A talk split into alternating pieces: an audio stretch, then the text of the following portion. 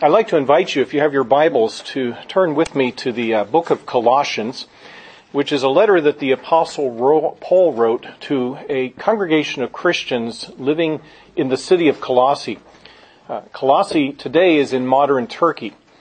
And this was a city that was on a trade route, once a much larger city, but by the time that Paul wrote his letter to the young Christians living in that city, it was a city that has diminished in size.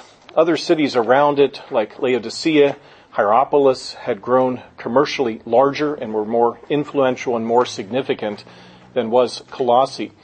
It was a, a trade market city, particularly for wool products, and it was an area where you would have had a number of traveling visitors passing through. And the congregation was impacted by its location, as all congregations are, by the particular community in which it existed and it was subject to a variety of influences and perspectives, some of which obviously were not Christian, but some of which also had been mixed in to the Christian teaching of that young congregation as they were beginning to sort out what it now means to belong to Christ and to be in Christ. And Paul wrote this letter from his jail in Rome out of concern because of a report that he had heard from one of the representatives of the congregation who had traveled the some 1,000 miles to speak with Rome, uh, to speak with Paul in Rome about the circumstances that that congregation was facing. And I'd like to begin reading actually in chapter 1 in order to sort of give you a feel for what Paul is writing to these Christians as we lead into the particular passage that we'll be looking at here as the basis of our study today. So beginning in chapter 1, verse 1, Paul writes, Paul, an apostle of Christ Jesus by the will of God, and Timothy, our brother, to the saints and faithful brothers in Christ at Colossae. Grace to you and peace from God our Father we always thank God, the Father of our Lord Jesus Christ, when we pray for you, since we heard of your faith in Christ Jesus and of the love that you have for all the saints, because of the hope laid up for you in heaven. Of this you have heard before in the word of truth, the gospel, which has come to you, as indeed the whole world it is bearing fruit and increasing, as it also does among you, since the day you heard it and understood the grace of God in truth just as you learned it from Epaphras, our beloved fellow servant. He is a faithful minister of Christ on your behalf and has made known to us your love in the Spirit.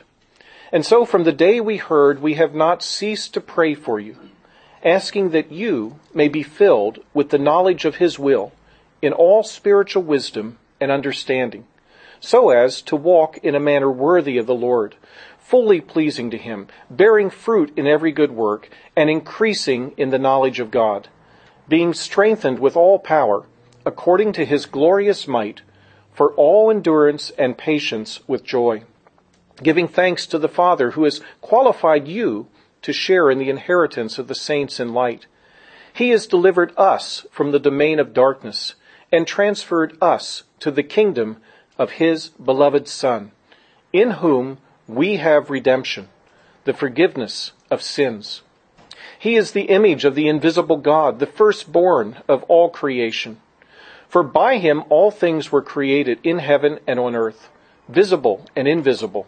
Whether thrones or dominions or rulers or authorities, all things were created through him and for him. And he is before all things, and in him all things hold together. And he is the head of the body, the church. He is the beginning, the firstborn from the dead, that in everything he might be preeminent. For in him all the fullness of God was pleased to dwell, and through him to reconcile to himself all things, whether on earth or in heaven, making peace by the blood of his cross. And you, who once were alienated and hostile in mind, doing evil deeds, he has now reconciled in his body of flesh by his death in order to present you holy and blameless and above reproach before him. If indeed you continue in the faith, stable and steadfast, not shifting from the hope of the gospel that you heard, which has been proclaimed in all creation under heaven, and of which I, Paul, became a minister. Now I rejoice in my sufferings for your sake, and in my flesh I am filling up what is lacking in Christ's afflictions for the sake of his body, that is, the church, of which I became a minister according to the stewardship from God that was given to me for you, to make the word of God fully known, the mystery hidden for ages and generations, but now revealed to his saints. To them God chose to make known how great among the Gentiles are the riches of the glory of this mystery, which is Christ in you, the hope of glory. Him we proclaim, warning everyone and teaching everyone with all wisdom, that we may present everyone mature in Christ. For this I toil, struggling with all his energy that he powerfully works within me.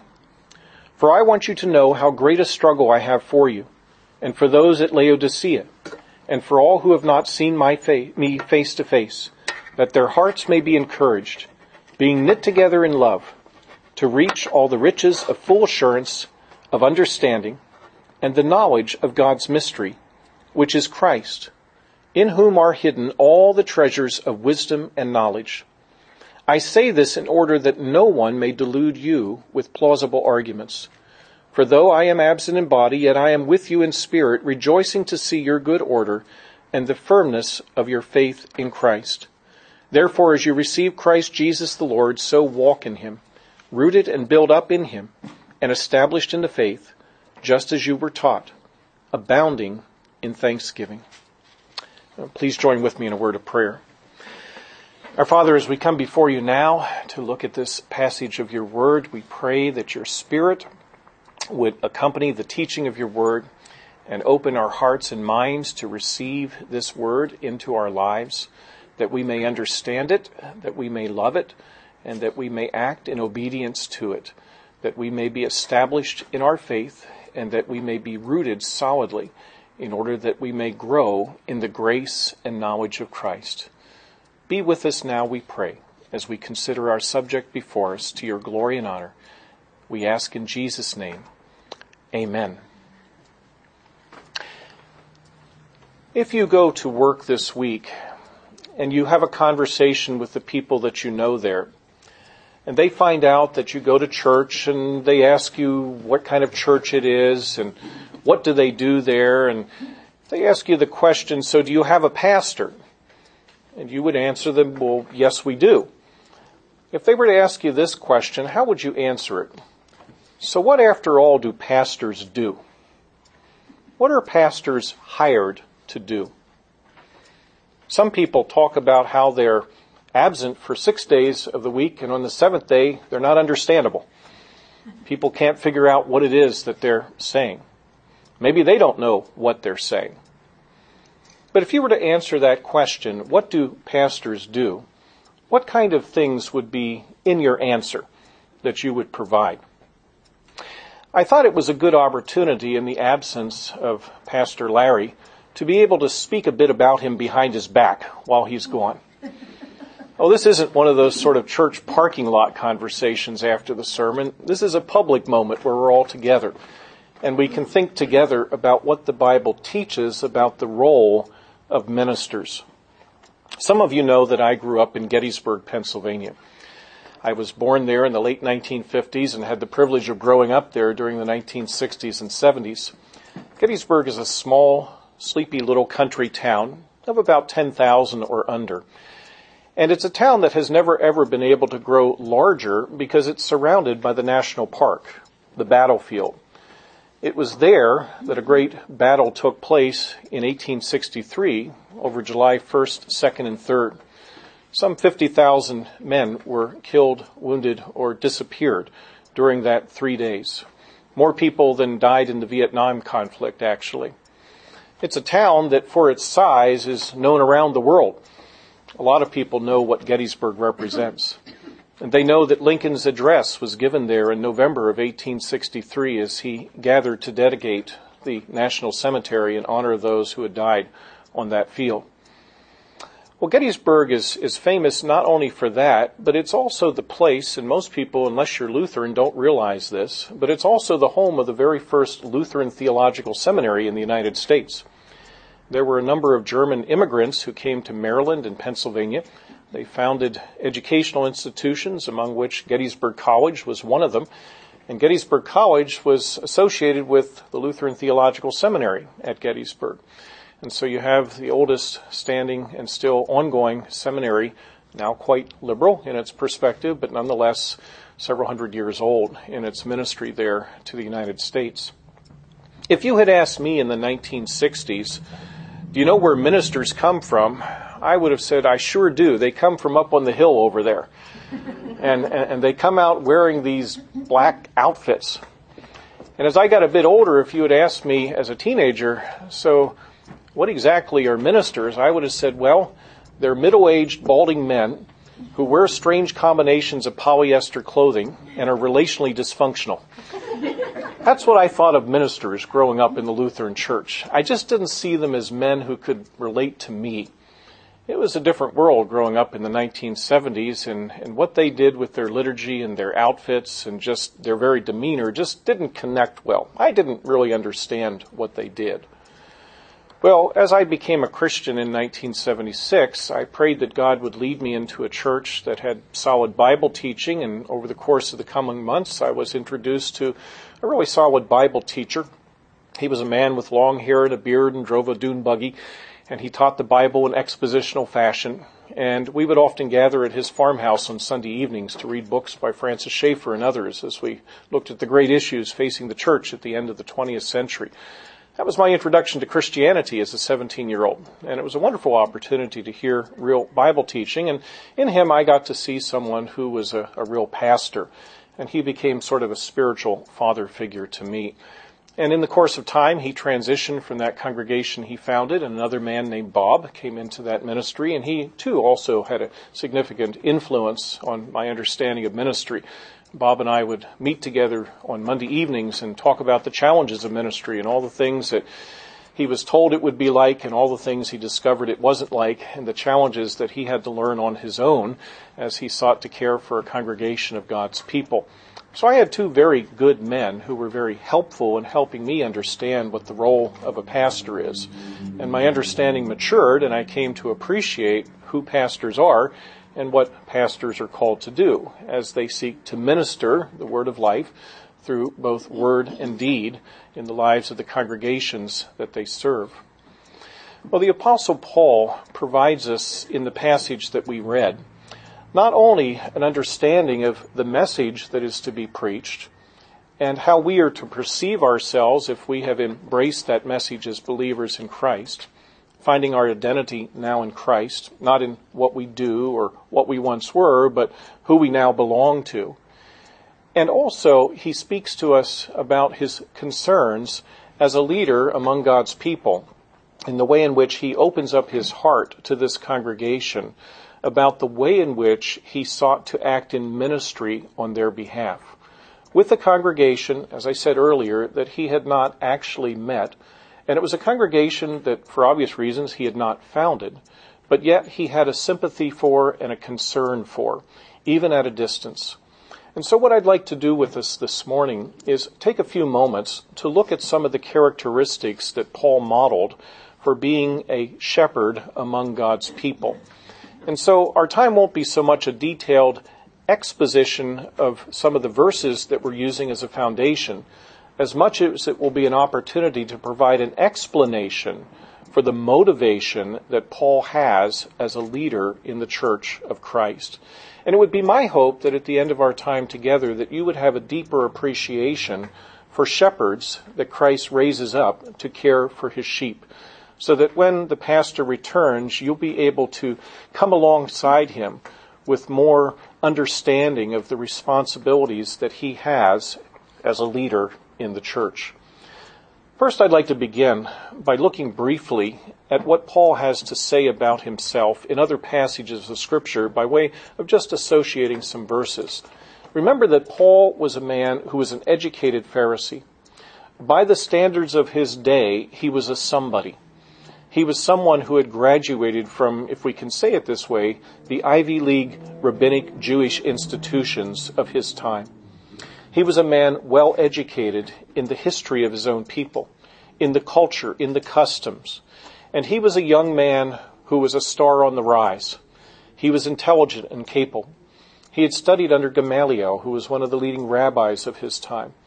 He was a man who had impeccable credentials, and he was quite confident of himself in his own righteousness before God because he believed that he had in fact kept all that was required of him to be a Jew who was in good standing with the Lord God of Israel. He believed himself someone who had attained status, not only before men, but also in the eyes of God. And in the course of time, as the church began to grow and prosper and spread, it was seen as a threat. And opposition among the Jewish community began to grow and multiply. And Saul eagerly joined in with that voice of opposition. And you remember the story as he recounts it in different places in the book of Acts, where he was en route to persecute Christians who were living in Damascus, Syria. Damascus is not a place I would want to visit today. We see it on the news, and it's a terrible pile of rubble and violence. But that's the location. That's where he was going. And you can see that the gospel had spread out from beyond the boundary of Jerusalem. Remember that the gospel is to spread from Jerusalem to Judea to Samaria to the outer world. And Paul, in the passage we read here, says that the gospel has been proclaimed in all creation under heaven of which I, Paul, became a minister. He's talking about the advance of the kingdom. That kingdom that Jesus said would not be thwarted, the very gates of hell being breached by the advance of the church. The enemies of the gospel will not be able to prevent the advance of the gospel. And Paul saw that advance taking place. Now, at the time, he was known primarily by one of his several names, Saul, which would have been his Jewish and not Greek name because he grew up in a mixed culture where he had both Jewish and Greek influences in his life, and to whatever degree, family lineage as well in terms of the naming of the children. And here we find him en route to take out these believers. And what happens? It was there on the Damascus Road that the risen Christ confronted him. And he confronted him in such a way that Paul was taken with physical blindness. And in that moment of time, where he was now physically blind and in the presence of this God who he believed he was serving, but now realized he was persecuting. Saul, Saul, why do you persecute me? Jesus is saying, The people that you have targeted are my people, and they belong to me. They are in me, and I in them. The vine, the branches. They are in Christ and they belong to Christ, and you have no business destroying that which belongs to God. They are His, not yours, to do with as you please. And in that moment of blindness, this man, so well educated, for the very first time was able to see clearly. What a paradox. Close your eyes for a moment and ask yourself the question how easy would it be for me to get back to the car when this sermon is over if I kept my eyes closed? And then the question you have to ask is which one of us is going to drive the car home now? and nobody wants to go there. But to understand that for that moment in time, this man, for the first time, was able to see clearly. And what did he see? He saw the glory of Christ as he exposed himself to him with the light shining around him. But even more significantly, he saw the wickedness of his own heart. And for the first time, he was able to see what's wrong within him. And he was broken. Think back upon a day in your own life when you too may have for the first time understood the wickedness of your own heart and seen your own unrighteousness in a way that you were broken. Broken to the point of tears. Broken to the point of sobbing. And all the other things that you've done, all the niceties that mark your life in your best of moments, you see now for what they are. Simply a shallow surface thing that's, it's there. It's not that it's absent, but it's not what makes me me. At the very heart of my life, I see my own wickedness in my motivations. One of the older people that I worked with some weeks ago when I was visiting with her, she's a sweet little lady in her 90s. And she very graciously and quietly said to me, I have done evil things. I've done evil things. And if you were sitting there when she said that, you would have said, hmm, no, it's not possible for you to do that. You're a sweet little grandmotherly type of lady. I mean, you've surely loved everybody over the 90 some years of your life. You've been just exuding kindness and affection to everyone. How could you possibly, but she saw her own heart. I didn't ask what those evil things were. She knows them. And she's a Christian and she knows before God she can be forgiven of those things. But it was just one of those good moments where someone is openly honest and transparent about who I really, really am. And Paul discovered that on that day. And that's how God begins to create followers. And out of those followers, he makes some leaders. Because you can't be a leader unless you first become a follower. And to become a follower of Christ is to be someone who recognizes the guilt of their own sin and their need of the mercy that can be found in Christ and in Him alone. So at the very beginning of Saul's Christian life, he was a man who saw the depravity of his own soul and the graciousness of Christ in coming in mercy to him, a man who showed no mercy to those who were now followers of the way whether they are adults, whether they are children, but now finds himself the recipient of an undeserved mercy that he did not earn and that he did not achieve, but was graciously given to him. It's what Luther called the alien righteousness of Christ. Sounds like a strange phrase to us, the alien righteousness of Christ. But in the day, some 500 years ago, alien simply meant something outside of ourselves something that doesn't originate within ourselves, something that comes to us rather than something that we create within us.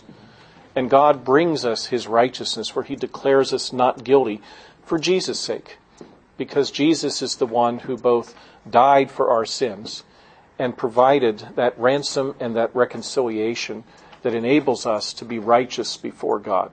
He gives us what we do not have and credits it to our account. It's what God says through Paul in one of his letters when Paul writes that God made him, Jesus, who knew no sin, to become sin on our behalf, that we might become the righteousness of God in him. It's what Luther called the great exchange. When I talked with one of the elderly people the other week, I said to them, Do you know what you contribute to your salvation? And they said, No. I said, Your sin. That's the only thing that you contribute to your salvation. Well, what about my faith? You don't contribute faith. Faith is a gift of God. By grace you've been saved through faith. Even the act of faith is a gift of grace. It's nothing that you can credit to yourself as if though it all depends upon me in some manner or another. Hey, it's 99% God, but I gotta have faith, you know. It's my one little percent. It's just a quiet little thing, but you know, I contribute. No, no, no. It's only about what God gives to us. That's what grace is. Grace is grace. It's the alien righteousness. And even the ability to believe is God's enabling us to believe when we see that we cannot save ourselves. It's the drowning person who gives up all hope of delivering themselves. They stop their own flailing and they now rest in the arms of some deliverer to take them back to safety on the shore. You're resting, resting as we sing, but do we believe? Well, Paul understood. And then he said, Lord, what do you want me to do? And Jesus commissioned him having called him and brought him to salvation, he now commissioned him to be his representative, to be an apostle. And an apostle, quite simply, is someone who is sent. They are sent to represent another. He's a herald. And heralds in the ancient world were responsible for one thing, for conveying the message of the sovereign, of the one who they represented. They could not as it were, manipulate the message to be anything other than what they were commissioned to say. They made an announcement. And Paul was someone who was set apart by the risen Christ to announce the good news of the gospel message, the good news of God's graciousness that can come to sinners such as Saul and deliver them not just from themselves, but from the wrath of God that is to come upon the unrighteousness of mankind for their sin. Salvation is more than just deliverance from myself. Sometimes we reduce it to that. Well, I know I've made a mess of my life and, you know, I could do better at this and that. And if God can kind of like help me be a little bit better. But it isn't just that. It is delivering you from that, but that's not the primary thing. It's delivering you from the judgment that awaits you for your sins. for who you are by your nature and what you've done by your deeds. We sin because we're sinners. And anybody in this room that's a parent knows full well that you did not, and I know you love your kids, but you did not have to teach them how to do wrong. They started to do that instinctually. They did that from the beginning. And where did they get that? Because they came out that way. And it was within their heart to do that. Because they were born with a sinful nature. That's why they do sinful things. And you see, the gospel deals not only with the deeds that we've done, but the root of the cause, the nature of the problem, which is more than just the things that we do. It lies inward in the heart. It's out of the heart that are the issues of life, Jesus said. And this is where Paul, in his understanding of salvation, went through a revolutionary paradigm shift where his whole world was turned upside down because he came to see that the righteousness that was required in the law of God was never a standard that he could earn or keep, but ultimately it's a standard that shows us our inability and drives us away from ourselves as if though we could acquire a righteousness by doing certain things to bring us to a point of despair where we look outside of ourselves and say, Who will deliver me from this body of death? like Paul says in the book of Romans. And then he can say, There is no condemnation for those who are in Christ Jesus our Lord. So Paul is a man who was once an enemy of the church of Christ. Had we existed then, and he was one of our contemporaries, meeting here in this room on this day would surely have been an opportunity for him to come and visit us and you didn't want to meet up with him if he showed up. I sometimes wonder what it was like for him later in life as he looked into the eyes of the children or others whose families he had divided, perhaps imprisoned, or worse, and what it would have been like for him to have the memories of those moments where he came, only now to find, we trust, forgiveness from those families. Not because he had earned it, because he was really sorry in a big way, but because they had all come to understand the grace of God in Christ. And the forgiveness that I've received is the forgiveness that I'm to now give to others because of who He is and what it means to belong to Him. So, he was a man who was called, a man who was commissioned, and a man who had a distinctive content to his message. And that message was all about Christ and Him crucified. When he wrote to the Corinthian Christians, he said that I desire to know nothing among you but Christ and Him crucified. And we heard that as we read through chapter 1 here as well, where he talked about what God has done for us in and through Christ. That was the focus of his message. That was the heart of what he was preaching. He wasn't preaching himself. He was preaching Christ.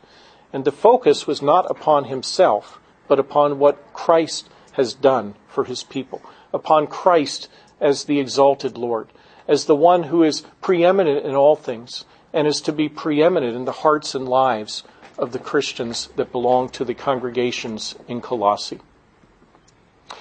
These Christians were probably only five or ten years old, so they were a fairly young congregation of people.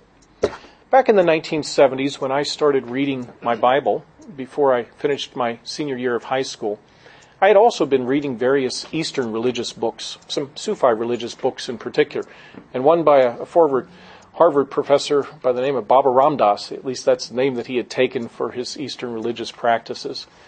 And in reading these books, I came across the concept of karma. We've all heard the word karma. It's used in a lot of the Eastern religions. What you do will come back upon you in some manner or another. Sort of like a boomerang, for good or bad. And I really couldn't differentiate between karma and sin. I was reading about sin in the Bible, I was reading about karma in these other books, I thought it must be kind of the same thing, just a different word from a different culture. But later I learned that no, there's actually real differences in understanding of providing explanation for what man's problem is and how man's problem or problems can be fixed. And the Bible has its own explanation for how things got to be the way they are and how we can fix them by God's grace through Christ. But at the time, I couldn't distinguish them. I just wasn't mature enough. I didn't know enough. And that's the very issue that's being addressed here in Colossians. Because these people were young Christians. And Paul, in his letter in chapter 1 and chapter 2, begins by talking about the love that they had for one another and how that love had spread out throughout the world and they were known as a loving congregation. But having affirmed some of the things that they were doing right, he then, in verses that are just beginning where we stopped reading, talks about them needing to be aware of being sort of uh, captured by vain philosophy or deceitful ways of thinking. Some of the amalgam of mixture of Eastern and Jewish thought mixed in with Christian teaching that were kind of common in the city of Colossae in a way that it was impacting the life of the church. In other words, they needed to have pure doctrinal foundations if they were going to grow strong and be healthy as Christians.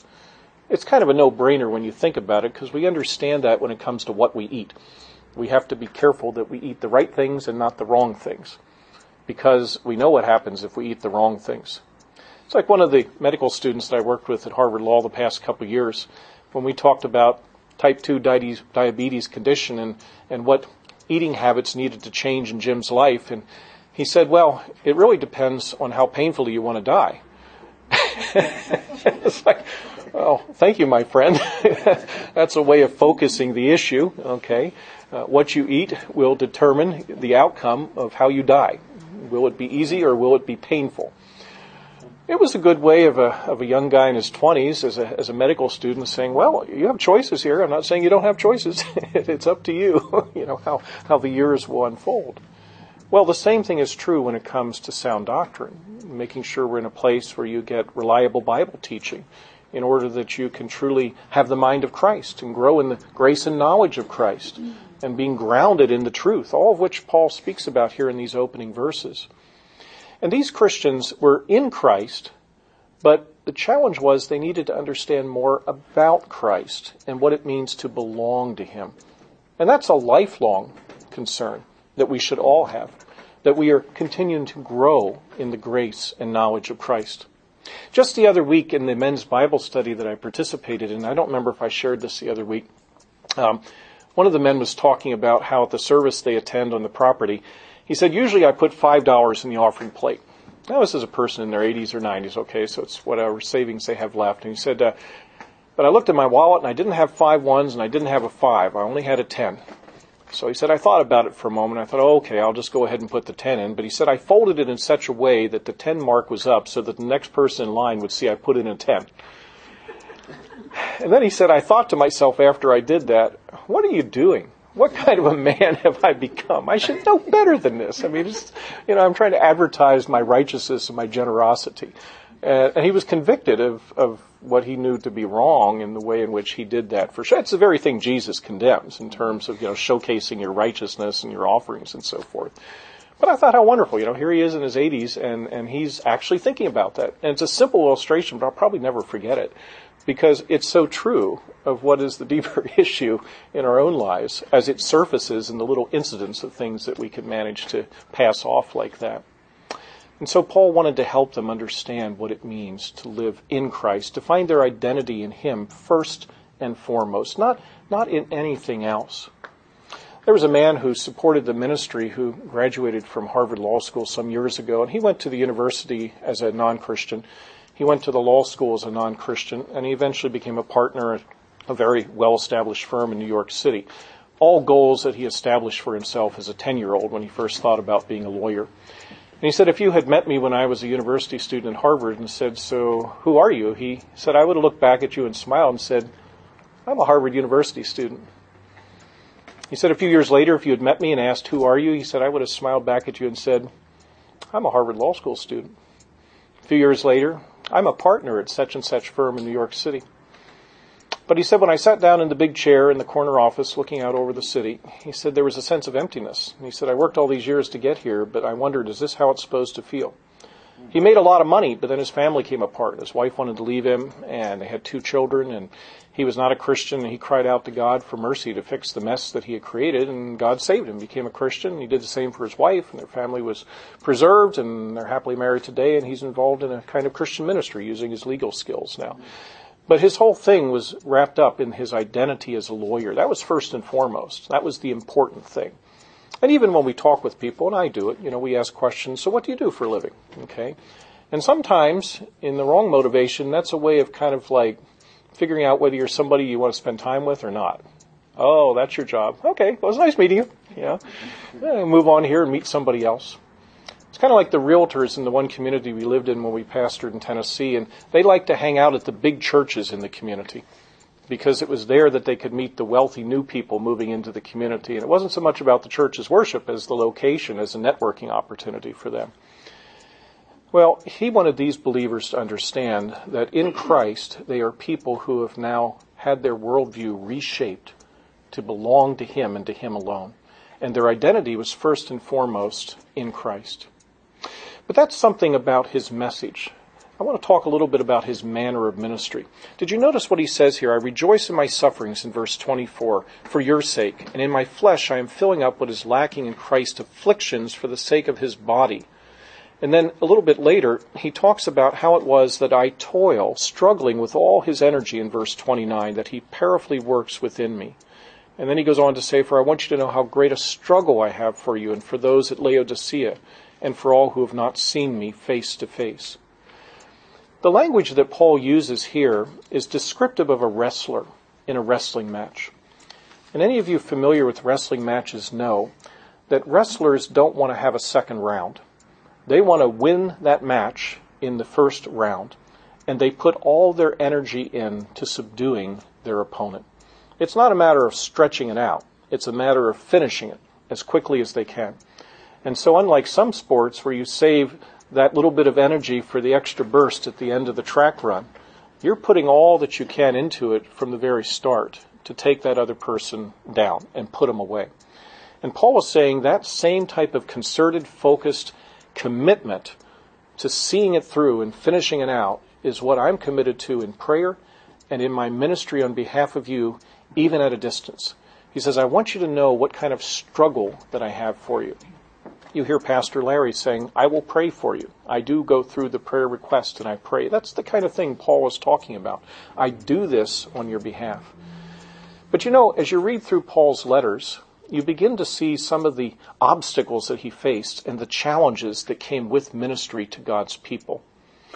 Being a pastor is probably one of the few jobs in the world where you are paid to afflict the consciences of your employer on a weekly basis. Most of us don't go to work on Monday morning and confront our supervisor over their ethics and morality.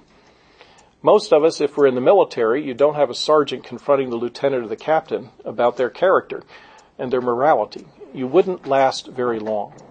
But ministers, strangely, are hired by kind people who want to hear God's word taught and want to have it applied in a way that is helpful to them. But in the application of God's word, people can become convicted and become angry because the minister, through God's Spirit, is blessing that word to the conviction of their own lives and the realization that they need to change. And oftentimes, when they don't want to hear that, they get rid of the person who's bothering them and they trade out ministers because it's easier to get rid of somebody that's afflicting my conscience and to keep paying them than for me to come back week by week, you know, to this kind of situation. Well, I remember when I was teaching at Knox, I asked my students, I said, are you willing to work somewhere where there are no rules and the Bible doesn't matter? And they looked at me and they said, well, Dr. Gerritsen, we're, we're planning on being pastors in churches. I said, I'm talking about the same place. Because oftentimes the Bible is thrown out and it's not there as a foundation for how people live when push comes to shove and we're forced to actually deal with the problems here. One time, trying to do ministry in a setting that wasn't as conservative theologically, when I talked with some of the denominational leaders about the reaction of some of the people in the congregation, they said, well, what we think happened here was when they hired you, they hired you to come and to teach them God's Word but they did not expect that you would apply it to them. I mean, it's silly if it wasn't so tragic to say it that way, but it was true because people just wanted something that would be comfortable and not something that would be applicable. When I pastored in the South, sometimes they said that when you get to the applicatory, applicatory part of the sermon, the preacher has gone from preaching to meddling. You're starting to meddle in my life. You know, you're starting to say things that I don't want you to work out the application of this for me. I don't need to hear that. That's, that bothers me. It conflicts with my conscience. Well, when we talk about Paul struggling, I began to notice in his letters, and maybe you've noticed it too, that sometimes he speaks about the opposition that he faced. In, in Galatians, he says, Have I become your enemy? because I spoke the truth to you. Now think about that. In, in, the letter that he wrote to the churches in Galatia, he wrote to them about a problem that had emerged after he had helped found those congregations. People came in, Judaizers, who were saying, well, you know what Paul said is kind of true as far as it goes, but it's faith in Christ plus circumcision if you're really going to be right before God. And he didn't like say everything that needs to be said or do everything that needs to be done. And he, he really just didn't care for you the way that he should have if he really truly, you know, represented God. And to write that when he says, I was the one who helped, humanly speaking, birth you into the faith. And now these people who, by God's grace, were born again through the course of his ministry are now turning upon the very person who gave them life, humanly speaking. And they had become his enemy because someone else had corrupted their thinking about the integrity of his ministry and the message that he preached. Or in Corinthians, when he says, I was as a nursing mother to you or as a caring father. Terribly intimate images of someone who is loving for and providing life to and preserving the people that are under their supervision and that are in their home. Think of the times when he was run out of ministries or when he was discredited as a man who couldn't be trusted, as a man who was doing it for the money. His reputation wasn't that good if you were looking at an employment opportunity for a new pastor. Well, how many times had he been arrested? How many times had he been kicked out of communities? How many congregations didn't want him? How many times did he have to say that I have fears within and troubles without? I cry often. And on top of this, I have the burden of all the churches. He uses language like that in the Corinthian epistles to talk about the struggles that he faced in Christian ministry. When I was an undergraduate at Covenant College in the late 70s, at that little church that I was part of, this new pastor, after being there for about a year, said, Well, you know, you've never been to an elders meeting. It might be good for you to come one so you could see what they're like. And he invited me to come to this meeting. And in that particular meeting, one of the elders decided to vent his anger at the new minister because the new minister wasn't like the former minister. Well, they were two different men. But the point was, this man didn't get it. And he decided that what was wrong was just the new minister. And there I was in a little country farmhouse outside of York, Pennsylvania. And it was a summer evening and everyone was kind of sitting in the chairs in the living room. And during the course of that meeting, that man started yelling. And then he got up and was really yelling and screaming at the pastor. And the pastor ended up falling on his knees, weeping in the middle of this little group of men. And you had these other elders sitting there in shock. And you had this guy going on. And yet I saw the love of Christ being modeled in this minister's life as he unburdened his heart at what he had tried to do and coming there to care for them. And I thought, oh, this is what they don't tell you about in seminary. This is what takes place between Sundays that most people don't see, that is the challenge of ministry. Why would they treat someone like this, who only came to care and to love and to provide through God's Word leadership among them? But that's ordinary. And it can happen a lot in churches because people don't understand the role of the minister or they're actually opposed to what he's actually there to do. It was the worst of introductions to becoming an elder in a church, but it was probably the best of introductions because I got to see the reality of the challenges that are there for people who are being faithful. There must needs be divisions among you, Paul says in Corinthians. Why? Because the word is preached. It's going to end up dividing because it'll show people for who they really are. Some will be sheep, some will be goats. Some are sheep who need to repent of being acting like a goat. but the point is, the ministry has its challenges. And so Paul can speak about the suffering that he faced as well along the way. These are just some images that you find in the New Testament to describe the work of the ministry of the gospel. They're examples of someone who has given his life, as Paul said here, to the cause of the gospel, that he might present every man complete in Christ. He says in verse 28, Him we proclaim, meaning Jesus, warning everyone and teaching everyone with all wisdom that we may present everyone mature in Christ. And one of the words that he uses there is the basis of a whole Christian counseling philosophy called nouthetic counseling. It's the idea of confronting someone with the true situation of their life, that they may see it for what it is and be called to repentance, that they might turn from it. And that's what Paul is saying my ministry is about. How did he do that? He did that publicly in moments like this. He did it personally as he went from house to house. You read about that in the book of Acts.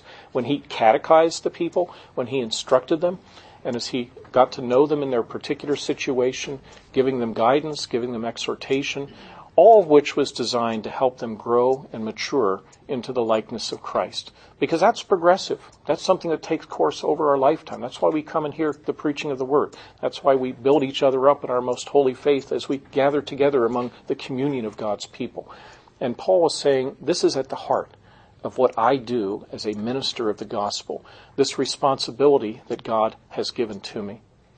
When Paul was confronted by the risen Christ and said, What do you want me to do? he didn't volunteer for a short term mission trip. He said, What do you want me to do?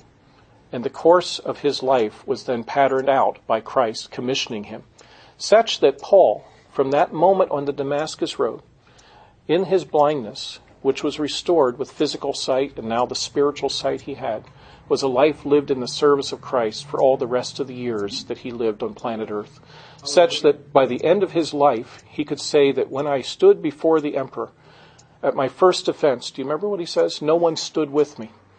Well, would you want to go to the emperor's court and realize that if you're there with him, it's likely that you're going to have the same fate as he probably will have?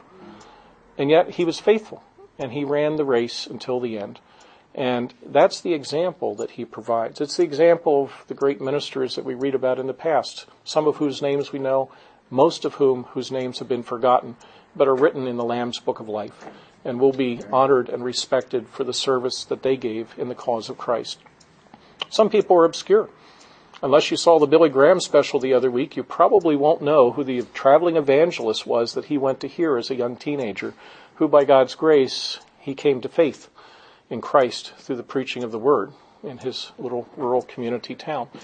That man's name, once known, is forgotten to us, but millions know this other man's name because of his faithfulness over the course of the decades that God raised him up to serve and to preach the gospel. Well, such is the work of the Christian ministry, such is the work of the pastor, such is the message that they give, such is the manner of how they serve.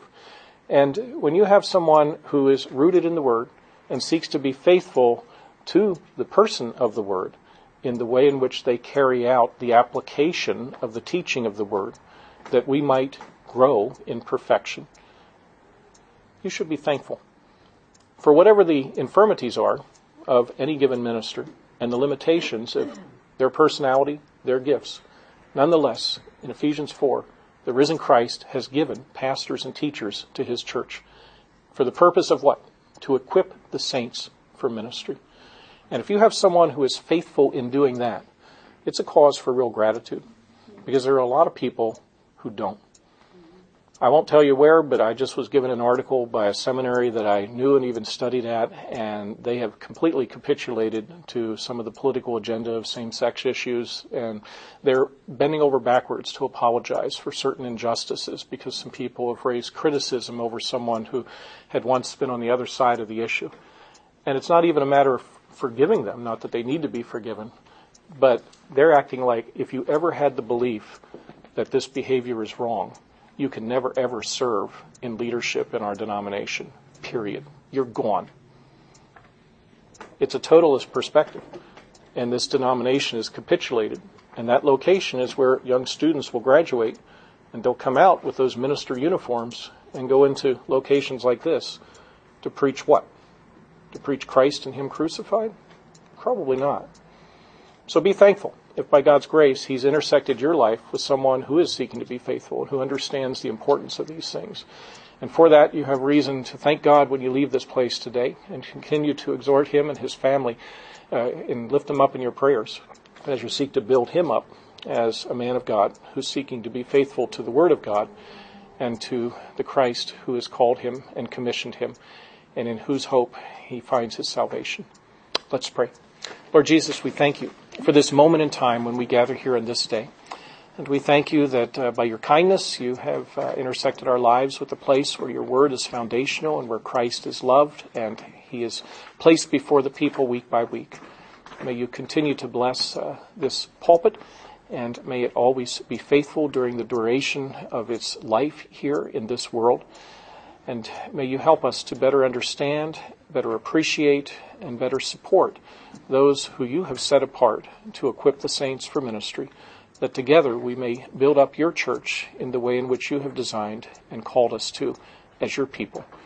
We ask this now in the name of Christ, who's gathered us together on this day. Amen.